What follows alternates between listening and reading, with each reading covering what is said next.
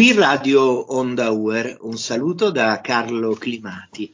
Oggi incontriamo Anita Cadavid, direttrice dell'Istituto di Studi Superiori sulla Donna dell'Ateneo Pontificio Regina Apostolorum. Grazie Anita per essere con noi e vogliamo eh, conoscere un po' di più eh, le attività dell'istituto e vorrei cominciare eh, con il progetto Donna e Chiesa che avete sviluppato da alcuni anni. Ecco, ce ne può parlare? Abbiamo eh, avviato eh, questo corso come un joint diploma insieme ad altre università pontificie come la, l'Università Urbaniana, l'Angelicum, l'Università Salesiana, la Pontificia Facoltà delle Scienze dell'Educazione, e, um, l'Istituto di Teologia della Vita Consacrata. Quindi questo anno eh, nel quale tutti eh, siamo partecipi anche del cammino sinodale che le chiese e, e le chiese locali hanno avviato in vista del sinodo eh, di quest'anno. E, um, il tema soprattutto è le uomini e le donne e,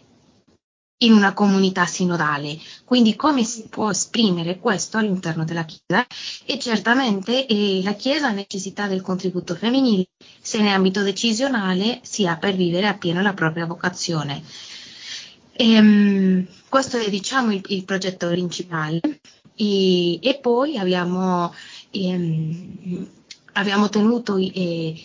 lunedì 7 marzo e martedì 8 marzo, quindi ieri, ehm, un convegno insieme all'Università Urbaniana, insieme all'Università Cattolica di Avila in Spagna e, e altre associazioni che hanno aderito, e un convegno specifico su eh, alcune dottori della Chiesa, donne dottori della Chiesa,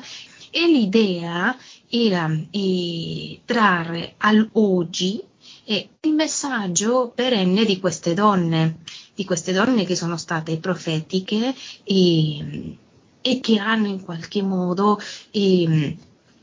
eh, reso concreto questa, questa missione donna, delle donne all'interno della Chiesa. Quindi abbiamo parlato di Santa Caterina, Caterina da Siena, di Santa Teresa d'Avila, di Santa Teresa de Lisieux, di Edith Stein, di Santa Brigida da Svezia, ehm, mm, penso siano, sì. E quindi, ehm, quindi, questo è un progetto che è sempre attivo e, e, nel, quale, e nel quale stiamo investendo tanto.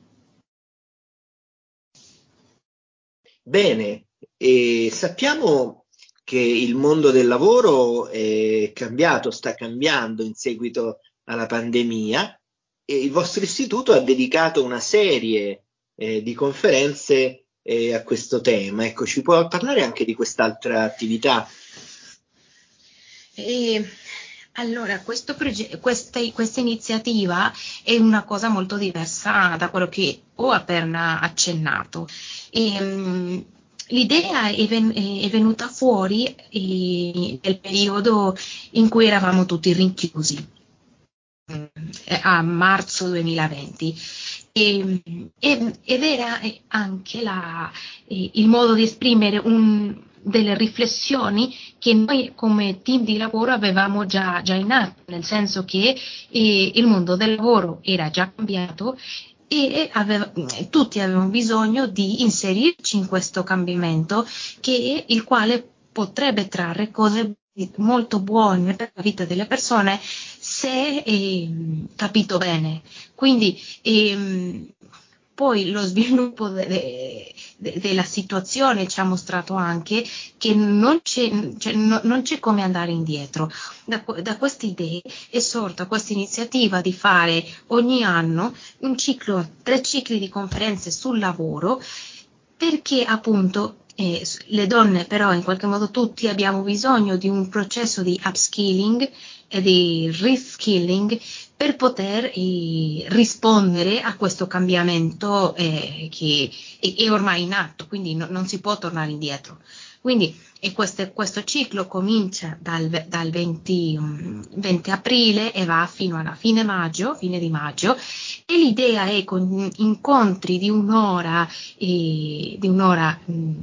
mercoledì, mercoledì, eh, di mercoledì e facciamo eh, un incontro con persone eh, in gamba e persone che stanno sul campo per poter eh, sì, in, imparare e, mh, mm, e, fare anche questo lavoro su, di, su, noi stessi. E, mm, certamente eh, con i docenti c'è anche un, un, lavoro di networking che è molto importante per coloro che aderiscono a, questo,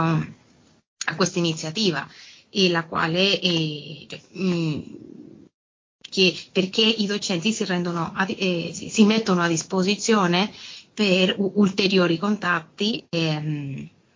e, e, forse di sì, questo lavoro di networking che è molto importante.